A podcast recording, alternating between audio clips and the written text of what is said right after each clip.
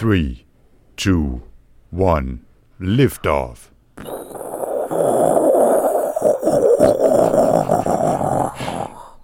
Det var øh, meget, meget flot øh, Falcon 9-raket der, Tina.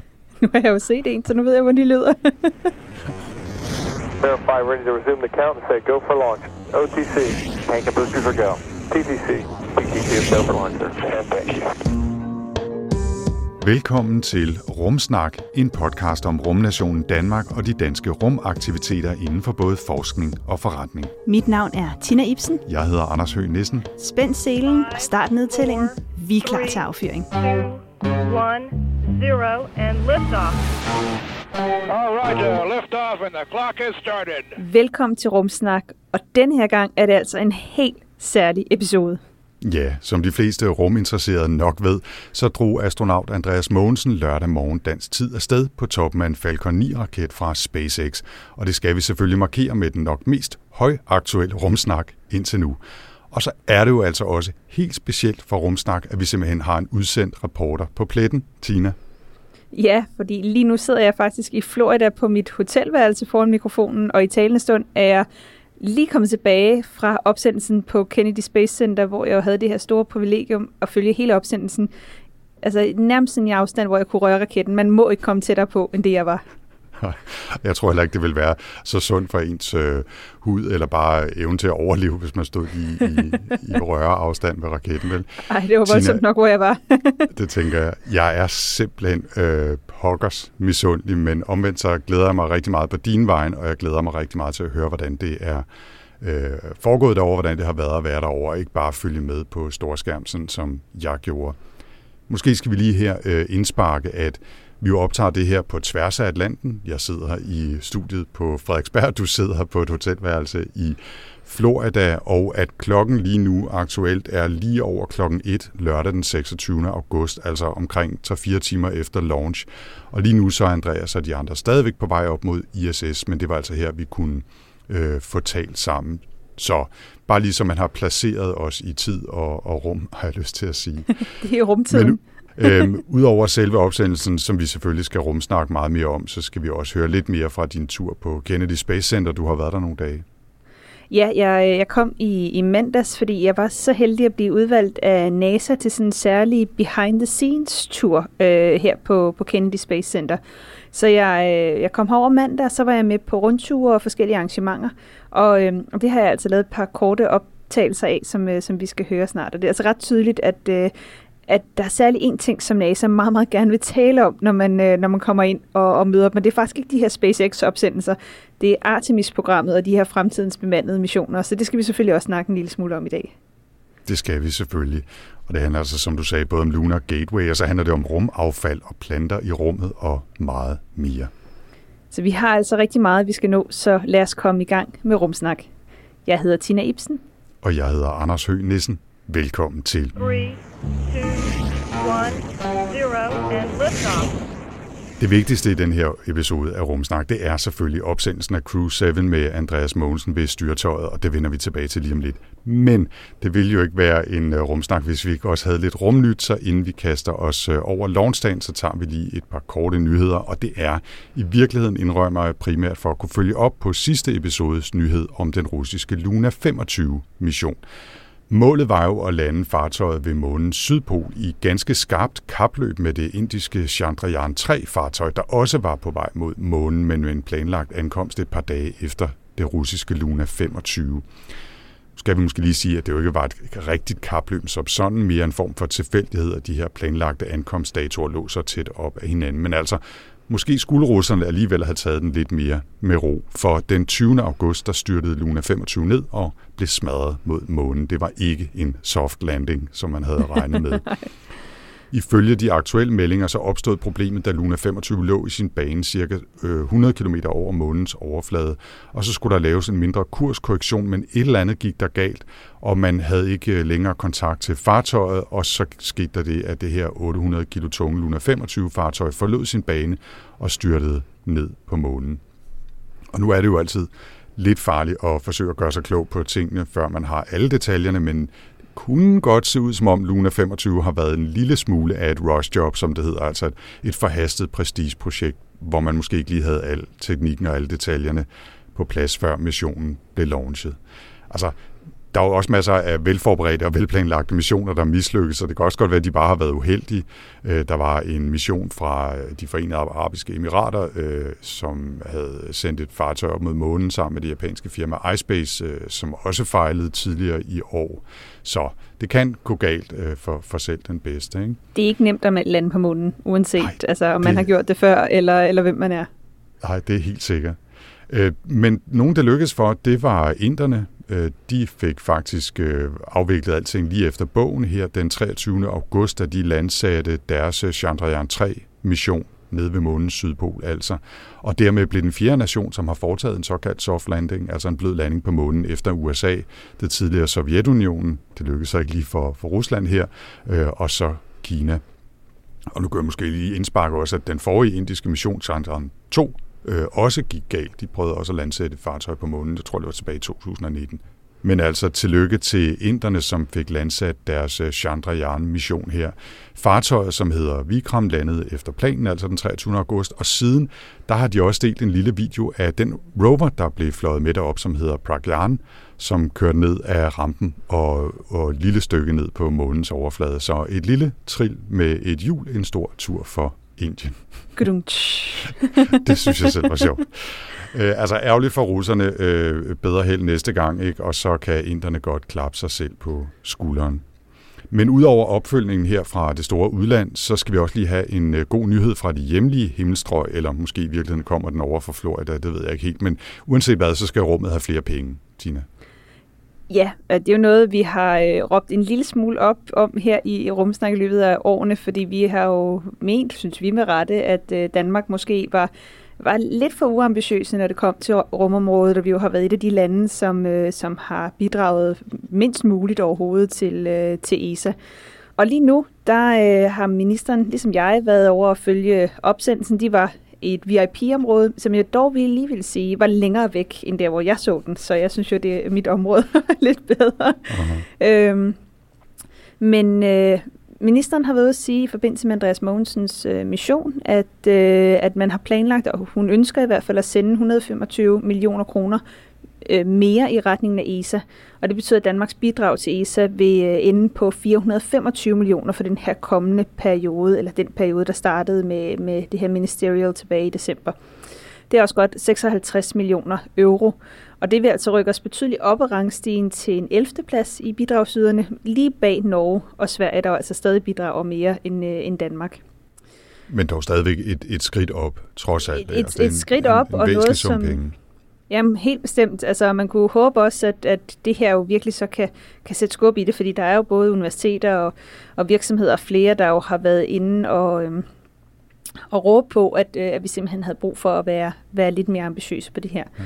Og ja, man kunne jo så også håbe på, at, øh, at de måske ser muligheden øh, for også at oprette et dansk rumagentur, der kunne, øh, kunne samle mange af de her aktiviteter, så det bliver nemmere at overskue nogle af alle de her projekter, der bliver i gang sat. Fordi det er faktisk noget af det, jeg har oplevet. Altså også bare hernede, at der var ikke nogen, der vidste, hvem der var her, og hvem der ikke var her, og hvem der har forsøg, og hvem der ikke har. Altså, der mangler simpelthen en eller anden form for samlende kraft i Danmark. Og så kan jeg ikke lade være, det er jo skønt, at der bliver flere penge til rummet, men jeg bliver også bare nødt til at sige, det er godt nok ærgerligt, at nærmest de eneste gange, hvor de hæver noget bidrag, det er, når vi har en dansker i rummet. Ikke? Altså, det kræver sådan et eller andet spektakulært, fordi overhovedet fra regeringens side af kan se pointen i rumfart. Så nu, nu har vi lige noget, der, der er spændende, så hæver vi lidt, og hvad, og hvad så? Altså, fordi vi kommer ikke til at få en astronaut i rummet de næste mange år. Vil det så bare betyde stillestand igen? Vi skal jo lige brokke os, selvom det jo er en dejlig nyhed, ikke? Øh, det, er jo, det er jo en god nyhed, selvom det også lige hører med, at øh, altså budgetforhøjelsen her jo kun er et forslag endnu. Altså, det skal stadigvæk vedtages, øh, så ja. øh, der er ikke noget, der er givet endnu, selvom det, det lyder flot her i forbindelse med Andreas' øh, launch. Og så bliver jeg også lige nødt til at sige, at ja, der har været en anledning til at melde ud her i forbindelse med launchen af Cruise 7 og, og Andreas ved, ved roret, ikke? men altså, vi har jo brokket os og ønsket flere penge, også i vores øh, bog om øh, Danmark i rummet, der udkom her den 8. august. Og, og jeg tænker, om det er et tilfælde, at, øh, at, at den, det ønske står i den bog, og så at, at øh, ministeren nu øh, gerne vil give os lidt flere penge. Jeg tror ikke, det kan være helt tilfældigt. Men, det, altså, det tænker jeg heller ikke. Altså, det er jo ikke fordi, hverken bogen eller det her er kommet ud sådan i forbindelse med noget andet stort, der er sket. Altså, så jeg tænker, det kun kan være det kan kun være det. Det, det er jeg helt sikker på. Jeg kan ikke komme i tanke om, hvad det ellers skulle være. Men dejligt er det jo i hvert fald, og, og jeg tænker, at det jo kan give os øh, meget mere rumsnak om øh, de næste mange år. Ja, det lyder rigtig dejligt.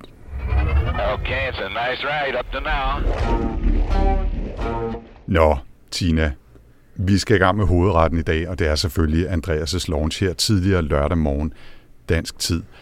Jeg var selv blevet inviteret til at følge med i TV2's liveudsendelse fra Planetariet her i København over på den anden side af gaden fra vores studie, så jeg sad i salen blandt publikum og så med på storskærm og fulgte et par timers optag med eksperter og gæster, og så selvfølgelig også livestream over fra Kennedy Space Center. Og det var ganske sjovt og en fin oplevelse, men det er jo ikke øh, i, i kategori med det, du har været ude for, fordi du har jo fulgt hele optakten og forberedelserne og udsættelsen fra fredag til lørdag, og så selvfølgelig selve opsendelsen fra nærmeste hold over i Florida på stedet på Kennedy Space Center. Og jeg har så mange spørgsmål, men altså, hvordan har det været?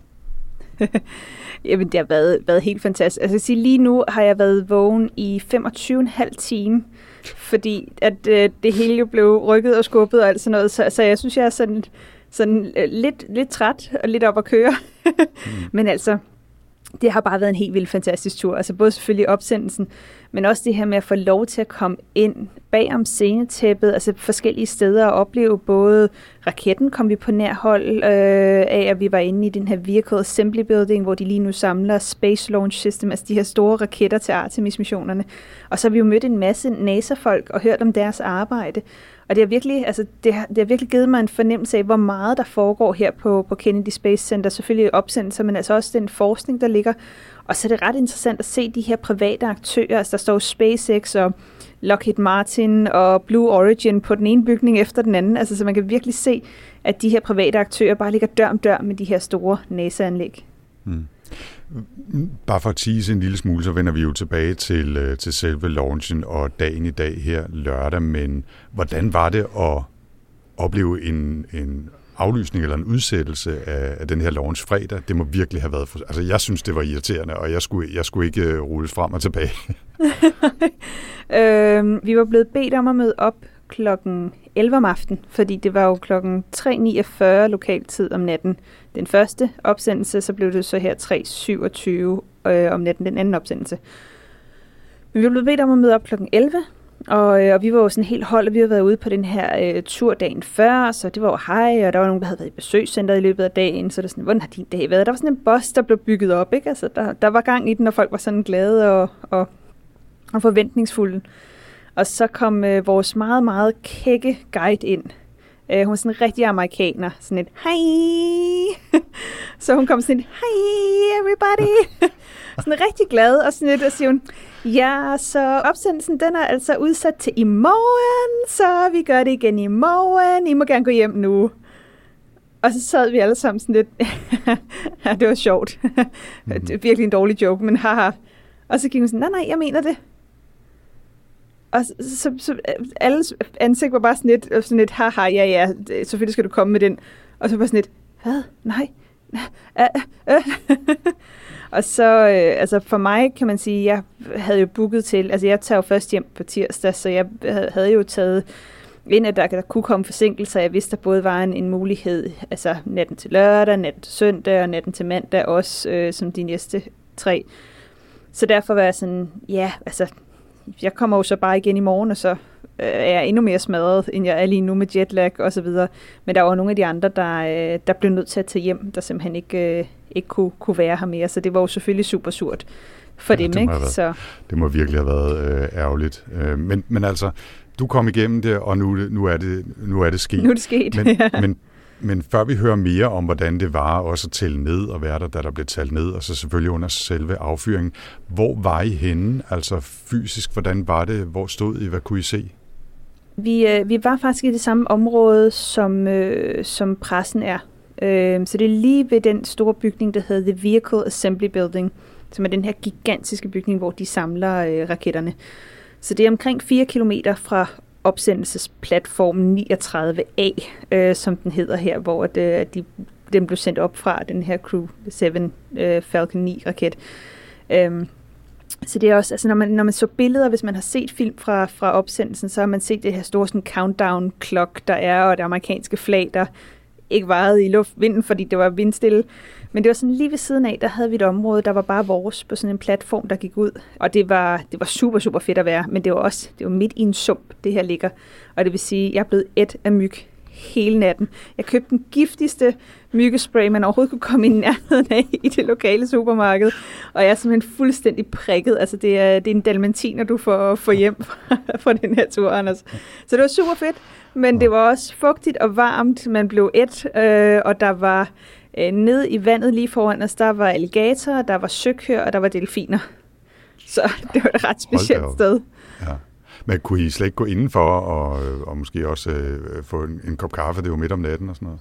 Jo, altså der var et, et enkelt sted, vi prøvede først at gå ind, og så var vi sådan, her må I ikke være, fordi I er ikke presse. Og så var vi sådan et, så går vi ud igen, og så kom de ud, nej, nej, nej, I må godt være men så skal I være i det her hemmelige VIP-rum. Og så fik, blev vi vist ind i sådan et, et baglokale, hvor vi så fik lov til at sidde og så se øh, forberedelserne på, på storskærm. Øhm, okay. Nå. Så, så ja, altså, men fordi vi mødte jo så op her i nat, det var så klokken 10, fordi det var blevet rykket. Så vi mødte op klokken 10, blev vi kørt i en bus ud til, til det her crew walkout, altså simpelthen hvor de kommer ud. Der blev vi kørt ud, og vi landede så en time før de gik ud. Øh, og der havde vi så et, et stykke asfalt, vi skulle vente på i en time. Det var heldigvis lunt, så det var varm asfalt, så man kunne sætte sig ned. og så var det at vinke til dem, hej hej, som de kørte forbi, og så ind i bussen igen, og så blev vi kørt derud, og der, der ankom vi klokken halv et lokaltid, og det var jo så klokken halv fire, ikke? Ja. Så, øh, men altså jeg vil sige, jeg havde troet, det ville være altså fuldstændig forfærdeligt at skulle vente alle de her timer, og jeg synes simpelthen bare, at det gik så hurtigt. Det, det, var, det var helt okay, faktisk. Ja.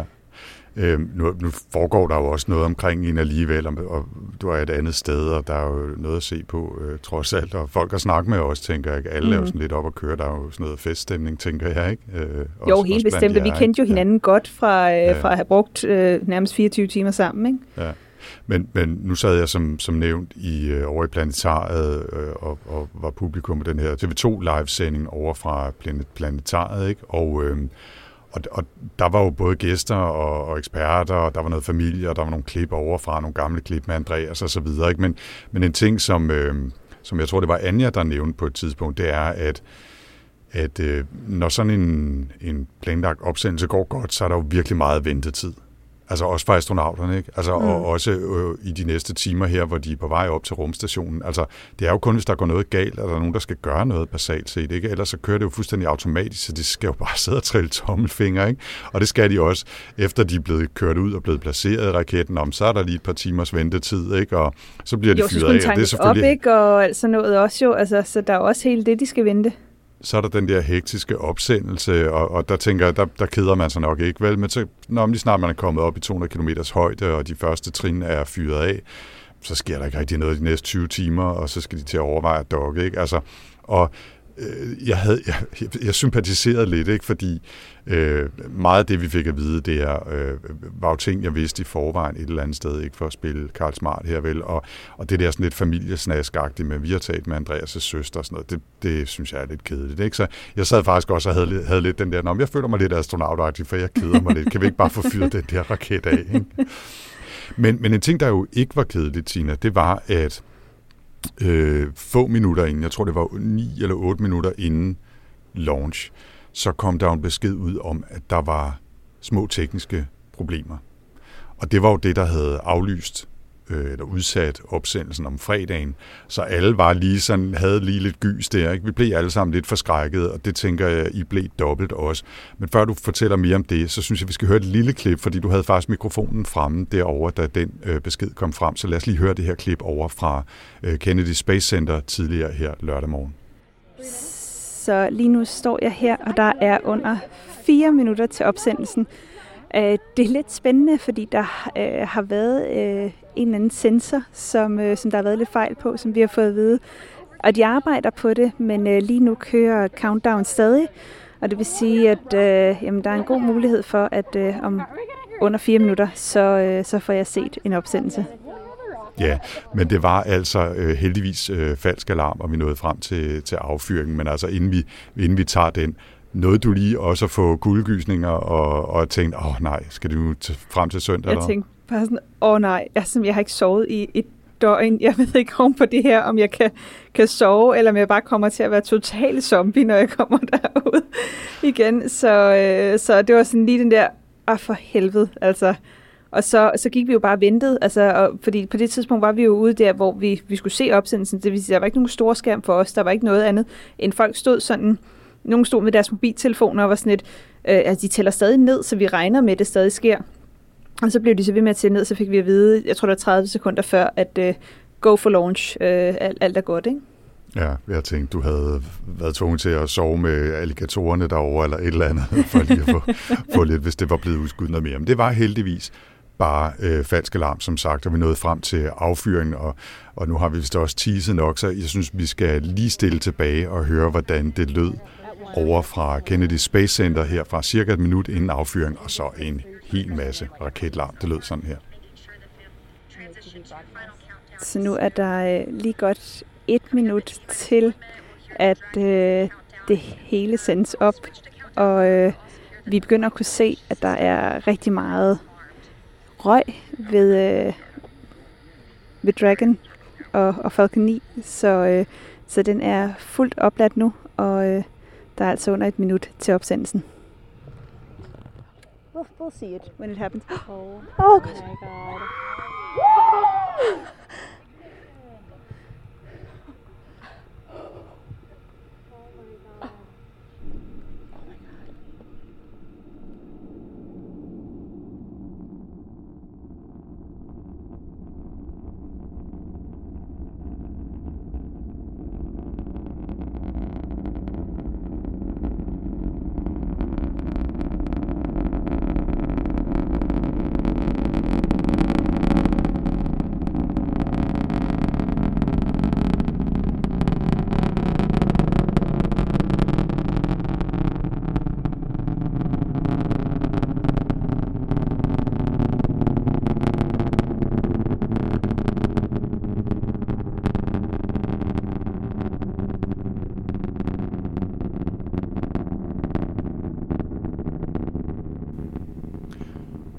nu fader jeg altså lige lidt ned for raketten her, fordi det, det varede et stykke tid, øh, før den ligesom var ude af, af høreafstand. Ikke? Øhm, og hvis det er okay med dig, Tina, så, så spoler jeg altså lige et par minutter frem i den her optagelse, du lavede herovre over i morges, fordi jeg synes, øh, du har en meget fin reaktion på, øh, på det her at være til stede under opsendelsen af Crew 7 øh, over på Kennedy Space Center. Lad os lige høre det her også. I understand the tears now. Oh, you can yep, there's a separation. You see it? Wow.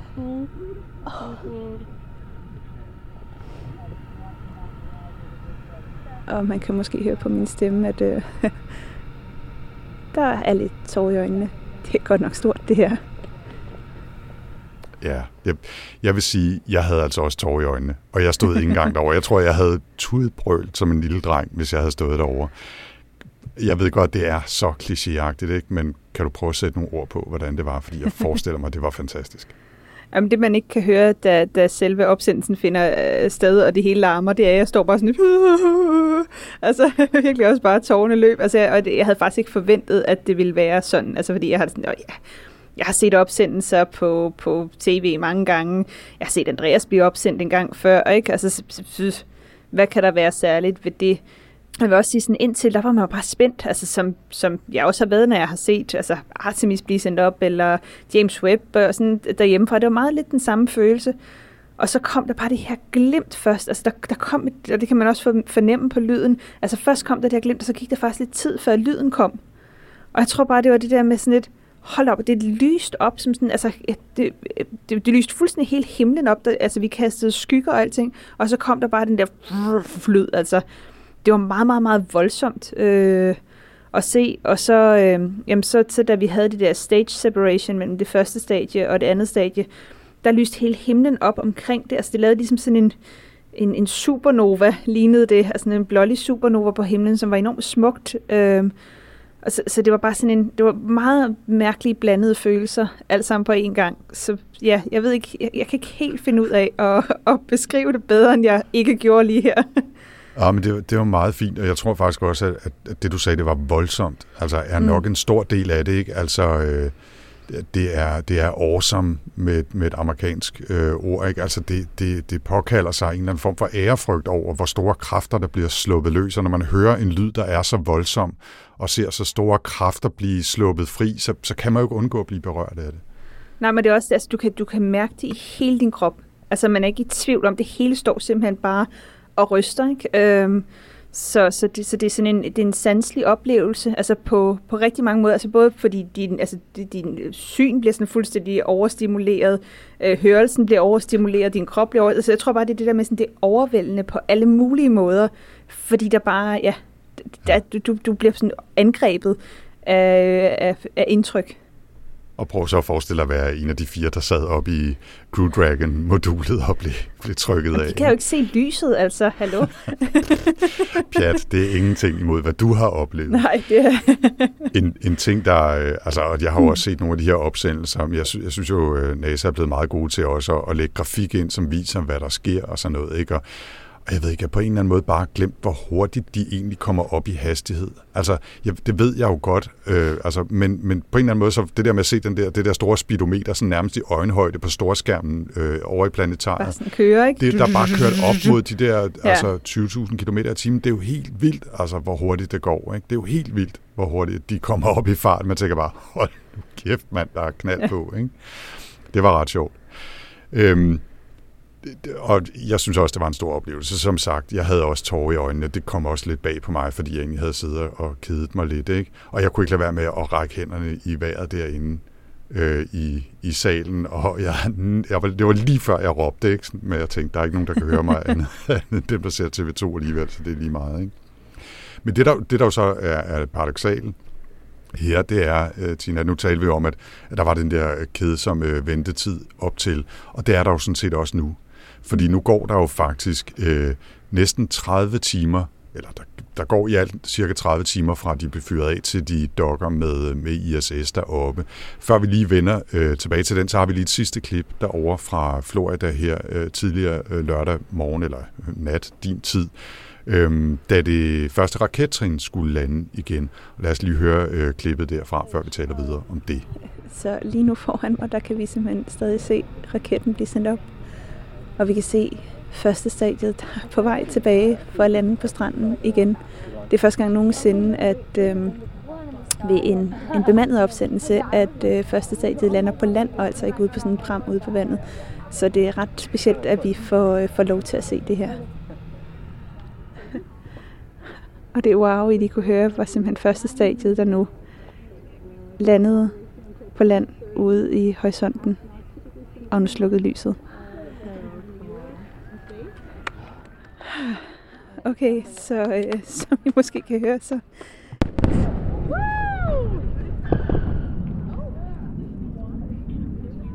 What was that, Martina?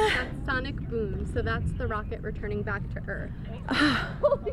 Så ja, I hørte det. Det var det uh, Sonic Boom med raketten, der simpelthen kom tilbage.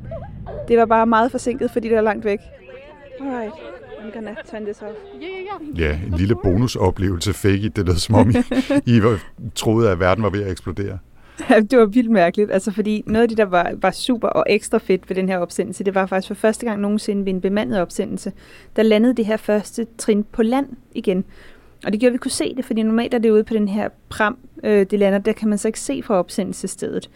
Så det, det glædede jeg mig i hvert fald rigtig, rigtig meget til at få set, og vi kunne så se, at det blev meget tydeligt, da det landede igen. Hele himlen lyste op. Øh, det var så længere væk, ikke? Øh, men man var ikke i tvivl om det. Og så var vi sådan, wow, okay, og så begyndte vi at snakke lidt, og jeg begyndte sådan at, at gå tilbage. Jeg stod en, der fedtede lidt med, med optageren her for at, at, at skulle slukke den. Det var godt, jeg ikke nåede det. Og så lige pludselig kom der bare det her brag, der ikke var nogen af os, der havde forventet. Øhm, og det var jo så netop, øh, det var simpelthen lyden fra de her jetmotorer, der bremsede det hele op, øh, som jo så bare, fordi det lå så langt væk, tog noget tid i forhold til lyset. Ja, en lille bonusoplevelse fik I der. Det må man sige. Øh, som nævnt, så gik alting jo ellers øh, helt planmæssigt, og det tager så fra opsendelsen cirka 29 timer før Andreas Mogensen og resten af besætningen kan dokke med den internationale rumstation. Og vi kan jo så faktisk fortælle her, at øh, hvis de var kommet afsted tidligere, altså øh, planmæssigt fredag eller endda endnu tidligere, så er det kun taget 24 timer at komme derop, men nu er det, nu er det altså 29. Ja, og det, øh, det er faktisk sådan lidt uh, historien, der gentager sig for Stakkels Andreas, fordi at uh, forklaringen findes nemlig i, at man op på ISS torsdag kl. cirka 17 dansk tid måtte tænde for de her servicemodulmotorer og lade dem fyre af præcis i 21,5 sekund for at skifte bane og undgå uh, risikoen for at blive ramt af et stykke rumskrot. Uh, øhm, og NASA holder jo, som mange andre gør, også rutinmæssigt øje med de her genstande helt ned til 5 cm i diameter. Øh, og hvis de bevæger sig tilpas tæt på ISS, så er der jo altså en grund til bekymring, og så er det der, hvor man nogle gange øh, vælger at, at skifte øh, bane. Og det var jo det øh, torsdag, som folkene hos NASA jo altså blev bekymret over. De valgte så at flytte ISS til en ny bane omkring 500 meter tættere på jorden, for så ikke at blive ramt af, hvad der nu var et stykke skråt, der, der bevægede sig for tæt på. Mm. Men det tager altså øh, over et døgns tid, som sagt, at komme fra Florida op til ISS. Så i talende stund her lørdag klokken cirka 13.40, der ved vi faktisk ikke, om Crew 7 er ankommet, som de skal. Det forventer vi selvfølgelig, de gør, men vi kan simpelthen ikke, Tina, vi kan ikke holde den her usikkerhed ud. Så vi skruer lige tiden frem til søndag eftermiddag, dansk tid, og stiller om til fremtidstina ved Kennedy Space Center over i Florida. Og hallo, fremtidstina, kan du ikke lige fortælle, om Andreas og holdet er ankommet til ISS, den internationale rumstation, i god behold? Crew 7 har lige øh, altså de har sammenkoblet sig med den internationale rumstation. Det skete kl. 09.16 Florida-tid, altså 15.16 dansk tid, hvor at øh, Dragon-kapslen kom tæt på, øh, på rumstationen og lavede det, der hedder en soft docking først, eller en soft capture først. Her øh, blev de sådan ligesom sammenkoblet, og så skulle de så harddockes, altså det vil sige, der var 12 af sådan nogle pins, der skulle sættes fast, så de simpelthen sad fuldstændig fast. Og det tog øh, 11 minutter, så kl. 09.27 søndag morgen lokaltid, 15.27 dansk tid, øh, var der confirmed hard capture, og Endurance fartøjet, altså den her Dragon rumkapsel, er nu sammenkoblet med den internationale rumstation. Der har øh, været lidt, øh, lidt krise på vejen, fordi at øh, da holdet skulle ud af sin, øh, sine rumdragter i de her flight suits, der fandt de ud af, at øh, jamen, øh, de havde faktisk fået de forkerte flight suits med, så det var uden deres Crew 7 patches. Altså der var simpelthen ikke alle de her emblemer og patches på, som, øh, som de skulle have. Så, øh, så der er nogen, der simpelthen har pakket den forkerte flight suit. Øh, tak til, til Lars, vores lytter, for at gøre mig opmærksom øh, på det her i går. Det de gør i stedet for, det er, at øh, flere af dem havde sådan nogle øh, patches med i deres øh, personlige øh, pakker, og, og øh, de har så øh, måtte bruge sådan nogle velcro-klistermærker til at sætte det på. Så, øh, så hvis man kigger på... Øh, på, på deres dragter, når de kommer ud. Det er så ikke sket i talende stund, men når man kigger på deres dragter, når de kommer ud, så vil man måske kunne se, at de ikke sidder helt for syet fast på, som de plejer at gøre. Men det er jo ret vildt at tænke på, at øh, man kan altså sende ting i rummet, men alligevel så kan det være de forkerte, øh, forkerte flight suits, der sendes afsted. Og med det, så er Andreas Mogensen dokket til den internationale rumstation. Turen er komplet, og han skal være heroppe i 6 måneder. Så tilbage til fortiden og til både Anders og Tina. Okay, it's a nice ride up to now. Så ja, tilbage her til lørdag eftermiddag, dansk tid og øh, nutids Tina. Hej igen, Det lyder- hej igen. Jeg er tilbage. Ja, hej. Det var, det var godt at, at se dig igen. Det lyder som om, du har haft en masse fantastiske oplevelser. Jeg, jeg vil sige, jeg er ikke misundelig på alt det der med, at rejsen er blevet rykket hele tiden, og, og opsendelsen er blevet rykket. Øh, det, det kan jeg godt blive lidt småstresset af, men jeg vil selvfølgelig også gerne have set og oplevet det samme, som øh, du har oplevet. Men jeg tænker lidt, at jeg måske bare skal spare sammen og så købe en billet en eller anden dag, og så kan du stå og vinke til mig dernede fra, så kan jeg sidde oppe på toppen af raketten. Det, det tænker jeg, vi Det- kan finde ud af. Det lyder bare fint, Anders. Det kan være, at jeg kan få lov til at sidde i kontrolcenteret og trykke på abortknappen, hvis det hele går galt. det, hmm, det skal vi lige snakke om. Men Tina, øh, rumsnak er ikke slut endnu. Vi har sådan lidt ekstra bonus bonusmateriale i virkeligheden, fordi udover selve oplevelsen, så var du derovre og var med på noget rundtur og hørte om en masse af de spændende ting, der, der foregår derovre. Ja, det må man sige. Altså, vi havde en, en fuld dag fra klokken 7 om morgenen til klokken 18 om aftenen her i onsdags, og øh, vi havde en 30 minutters frokostpause, så det var det. Og ellers kørte vi bare rundt fra det ene til det andet. Så vi startede med faktisk at komme ud og se Falcon 9-raketten, der jo nu er sendt afsted, men før det, det skete på tæt hold. Og der blev vi mødt af Charlie Blackwell Thompson, der er launch director og den første kvinde, der har haft det job. Øh, hun sagde hej til os og, og lige sagde, se en raket, er den ikke flot? Øh, det er ikke så meget mere egentlig, øh, fordi vi endte med at stå i sådan en, øh, på en græsplæne, hvor der var fire ants. Øh, så det var sådan, at I skal ikke stå her for længe, fordi så bliver I levende et af det her lorte dyr, der nu er her. Ikke? Øh, fedt, fedt. Men, øh, men hun er super cool, fordi hun var blandt andet leder af Artemis 1-opsendelsen, altså da den øh, foregik. Men ja, og hun fortalte lidt forskelligt. Det, desværre så var vi jo netop midt ude på en græsplæne med, med fire ants over det hele, så jeg kunne ikke rigtig optage noget med hende. Så det, der må I tage mig på ordet, at hun var super cool. Øh, mm. Og jeg synes altid, det er fedt, når man har, har kvinder, der får nogle af de her stillinger, der ellers har været domineret af, af mænd. Øh, så gik turen til presseområdet, hvor det jo også var, jeg så opsendelsen fra. Og her deltog vi i en livestreamet paneldebat med blandt andet ESA-astronauten Luca Paramitano. Og, øh, og det kan faktisk ses på YouTube, og man kan finde øh, et link direkte til optagelsen i vores show notes, så så kan I jo se, øh, hvad det var for et spørgsmål, jeg fik ind. Øh. Ja, jeg kan lige tease lidt og sige, at Tina jo stillet et, øh, et spørgsmål til panelet på et tidspunkt, øh, så, så det synes jeg absolut, man skal se. Det linker vi selvfølgelig også til fra, fra show notes her. Jamen, jeg var total journalist. Jeg sad bare der permanent med hånden op, sådan, I tager mig, I tager mig, I tager mig. jeg vil stille det her spørgsmål. øhm, men der hørte vi jo øh, ja, en masse selvfølgelig bag om, om den her mission, men det men det var altså også meget tydeligt, at øh, både til den her paneldebat, men også efterfølgende, at, at det NASA meget gerne ville sætte fokus på, som jeg også sagde tidligere i, i udsendelsen her, det er Artemis-missionerne og forberedelserne til fremtidens måne- og Mars-missioner. Så det tænker jeg også, at, øh, at vi skal høre en lille smule om.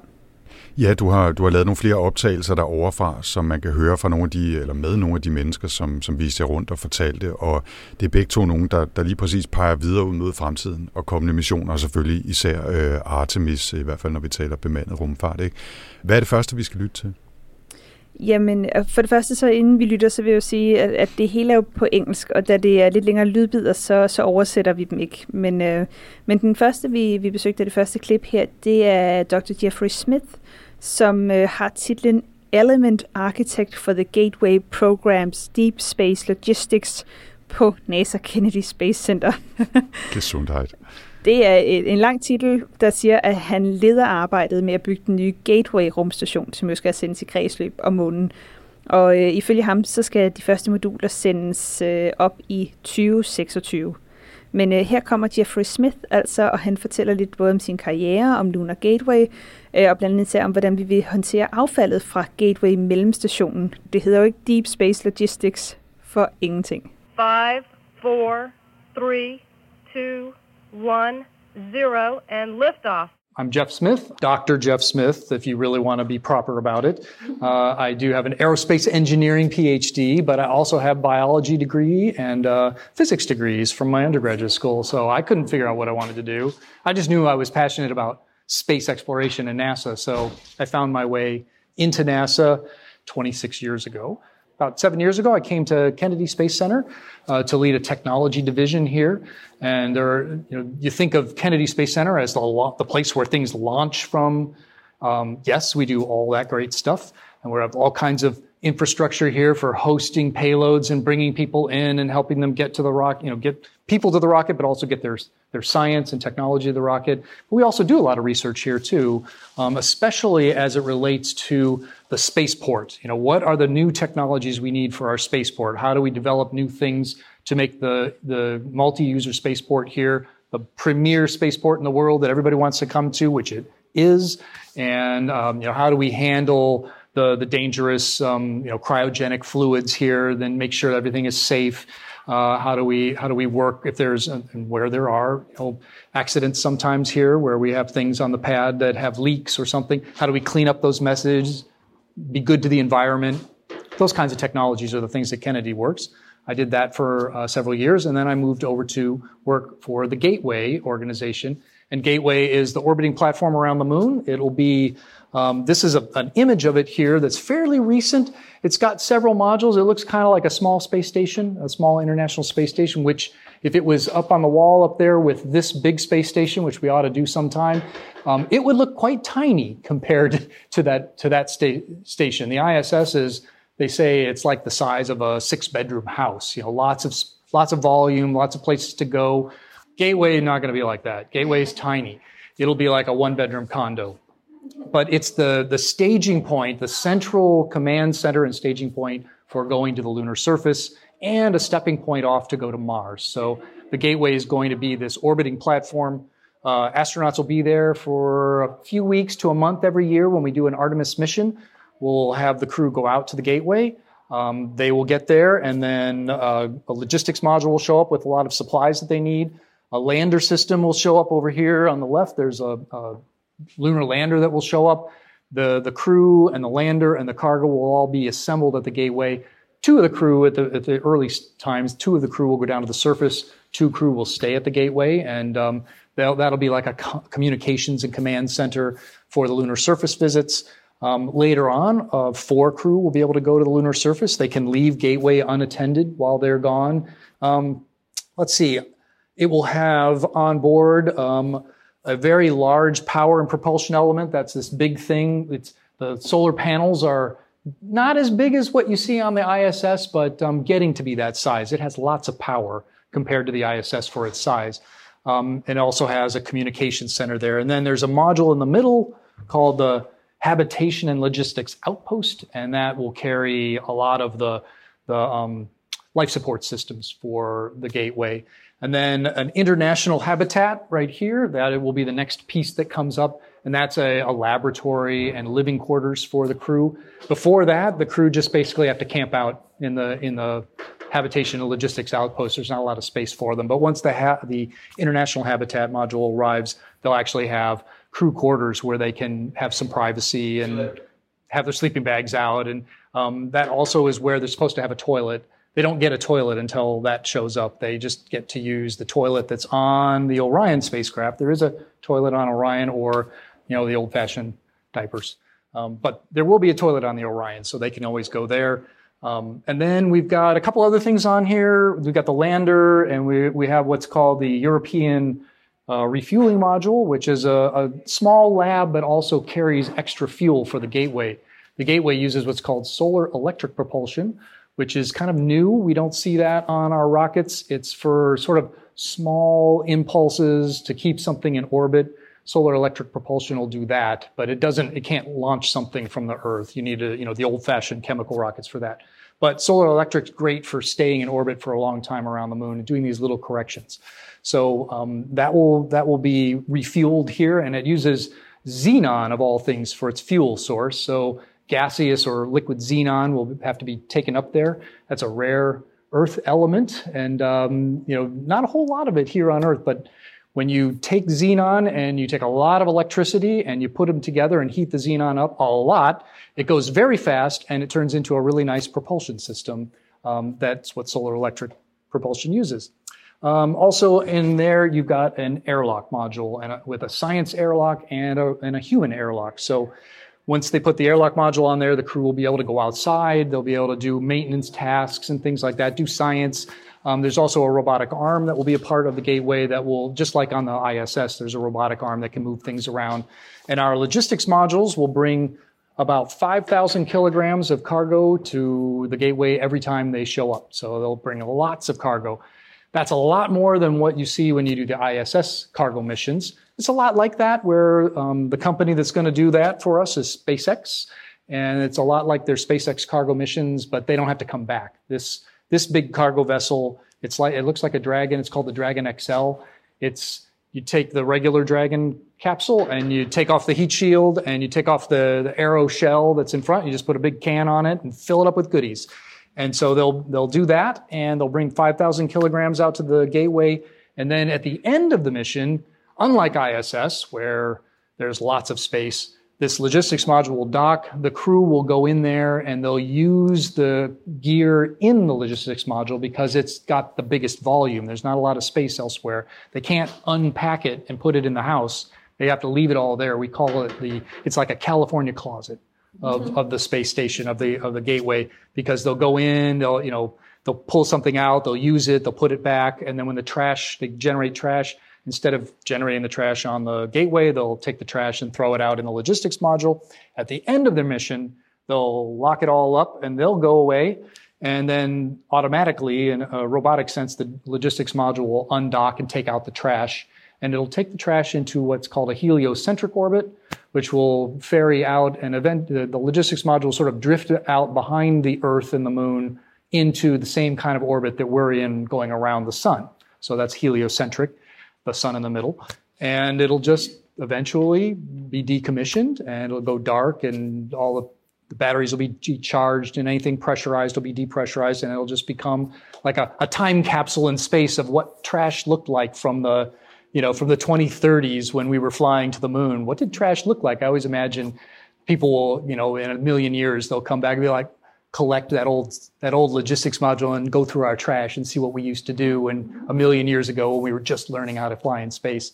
So it'll just it'll be out there for a very long time before it eventually circles into the sun and, and burns up. But um, every year we'll do that, and these logistics modules will support all of this Artemis exploration of the lunar surface um, and also become a stepping stone to Mars. So um, once we've got, got, our, got ourselves figured out on the lunar surface with the lunar missions and, and Artemis, the idea here is that the gateway is in a good spot to leave the Earth and the Moon behind and start going off to Mars. So it doesn't take a lot of energy from Gateway to ha- head off to Mars. So we anticipate staging a Mars transfer vehicle there, uh, like a large, you've probably all seen The Martian, you know, some, maybe not that big, but something big that will go from the gateway, it'll undock, take the crew, and then it'll move on to a Mars orbit and rendezvous with Mars. So that's what we'll probably end up doing to get to a Mars plan um, a few decades from now, probably. So that's Gateway and Deep Space Logistics. The first Gateway modules are going to be launched from here in the 2026, 2027 timeframe. That could slip a little bit, but that's roughly where NASA's trying to plan for right now. That's the big power module and the habitation logistics outpost. Then every year after that, when the crew arrive, they're going to bring another module with them. They'll bring the international habitat, they'll bring the airlock, they'll bring the European refueler module, and every year they will a logistics module will be launched separately uh, without the crew, and it'll go automatically on its way. So you know that's 28, 29, 30 until when we're done. The, the gateway is designed for a 15 year lifetime, but you all may know that the ISS was designed for about that same lifetime, and it's only been up there 30 years. So you know this may stay a while longer. But really cool about the gateway is it's not built like ISS where everything's permanently attached and can't be unattached or would be very hard to do it.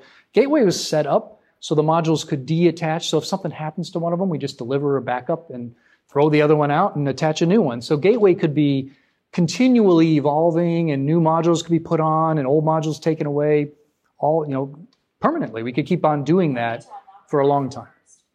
So that that's we hope that's the future of space exploration, where you know things aren't going to last forever. So you make a modular, you make it repl- replaceable, and when you need to replace it, you know, like ISS, there's a lot of things that have been trying to nursing along for years and years because we don't have a way to replace them. With Gateway, we're going to try not to do that. We're going to try to be more sustainable and uh, be able to add on to the house and subtract off the house and remodel the house as we go. Okay. Jeg glæder mig simpelthen sådan til at følge Gateway-projektet. Øh, og noget, som, som Jeffrey sagde, som jeg ikke var klar over, det er faktisk, at de har planer om, at rumstationen, altså Gateway-rumstationen, på sigt kan være en gateway direkte og skal sendes til Mars. Så det vil altså være en ny måde at kunne udholde den her lange rejse på et halvt år fra, fra jord, jordsystemet og, og ud til Mars. Simpelthen ved at sende en fuld rumstation afsted, som man har bygget op i rummet. Ja, det er, det er virkelig cool. Og, og det er jo super spændende også med den store vision, og det ser ud til, at det bliver her i de næste 2, 3, 4 år, at det kommer til at rulle videre, ikke?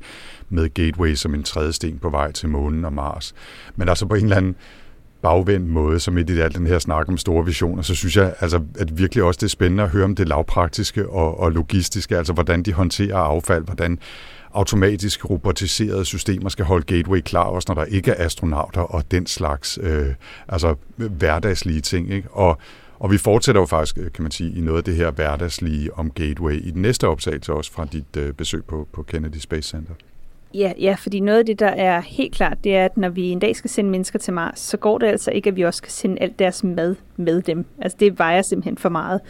Vi talte jo øh, sidste, i sidste episode med kokken Torsten Schmidt, der har lavet den her træretters menu til Andreas, og også er aktuel med en særlig næringsrig multichokoladebar, som Andreas har med på på sin mission den her gang. Men på længere sigt går det altså ikke at skulle sende alle forsyninger og fødevarer med hernede fra jorden af. Det koster simpelthen for meget energi, så man bliver altså nødt til i højere grad at gro sin egen mad i rummet. Og en del af den forskning, den foregår altså på Kennedy Space Center i deres Veggie Space Plant Biology Laboratory. Øh, og her prøver man at dyrke alt fra tomater til grønkål her på jorden. Og det gør man så samtidig med astronauter på rumstationen. De også styrker nogle af de planter, som man har testet her på jorden. Og det er også begyndt at lade det indgå i deres kost, simpelthen at spise dem. Så, så her skal I høre fra Ralph Fridge, som er Space Crop Production and Exploration of Food Systems Manager, og Dr. Georgia Massa, som er plant scientist, og så endelig Trent Smith, der leder Veggie-laboratoriet. 5, 4, 3, 2, 1, 0, and liftoff. Uh, the challenge we have where plants come in is that for a mission to Mars, we don't really have a viable food system at this point in time. The food system on the International Space Station, uh, basically, it's all consists of prepackaged food or fresh vegetables and fruits at resupply or crew preference items. Key with the prepackaged food is after about 18 months, it begins to degrade in certain key nutrients. So that's not long enough to cover a Mars transit mission. So we're trying to figure out how do I extend the efficacy of the prepackaged food nutrition, as well as how could I supplement that with something fresh to give the crew something more than just a, you know, a packaged meal. And so that's where plants come in because we can do nutritional supplementation. And right now we're trying to build the case that we can actually grow plants on long duration missions reliably and safely uh, within the confines of the resources that were provided.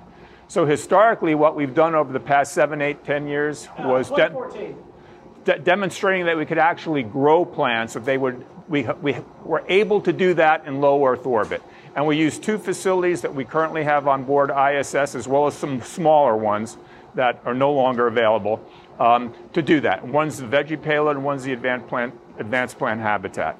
And so from that, we actually demonstrated the possibility and the merits of being able to do this. We allowed uh, principal investigators, researchers to study what's going on within the plants, how are they affected by microgravity, and at the same time, Trent was able to, you know, push in a little bit of growing crop plants that we could actually consume. Part of the challenge is how do I demonstrate that I can make a system reliable enough within the limitations that we're going to have on a Mars transit mission? Yep, it's, it's all a function of the resources involved and the reliability. So, right now, what we're doing is we're working on a system that we're looking to deploy on the International Space Station in, in 26. Uh, and that'll be the first operational crop production system. So, not focus on research, focus more on just production, having food that the crew can eat safely. And if we can demonstrate that there, the hope is that we'll be able to get the approval to put something like that on the Mars transit vehicle. Eventually, when we start talking about lunar surface and Mars surface, long duration, when crew sizes will expand, the durations on the surface will you know, increase the timelines. We will be looking at how do I cut the cord to Earth for resupply. So at that point in time, we know that plants are going to be a part of it. There'll be other things as well. They'll be looking for protein replacements with bioreactors. They'll be looking at fungi for that, algae for that. But for right now, Right now, the focus is on providing to the crew something that they enjoy. We don't want to give them just some sludge drink that meets all their nutritional requirements that they're forced to choke down every day. And so that's kind of like the future look ahead. And now I can go to Joya and Trent for the rest of the story. Okay, so One of the things that we do in this facility is crop testing. So, an experiment that's kind of going on right now, which relates to our hyperspectral and multispectral system. Um, we're growing plants under different colors of lighting. So, we've got three different lighting treatments going on here right now. Um, these are very small plants. They've actually harvested most of the other plants that were in here. And in a minute, Ralph will talk about our hyperspectral imaging system that these plants are being used for. But before we get to that, we're testing cucumbers and melons in here, so you can come see some of them. Yeah, these are dwarf varieties, and we actually developed 3D printed trellises to kind of contain them and train them. And these trellises stack. You see some melons on some of the plants right up front here. Yeah. So the, the two front left plants have some melons on them.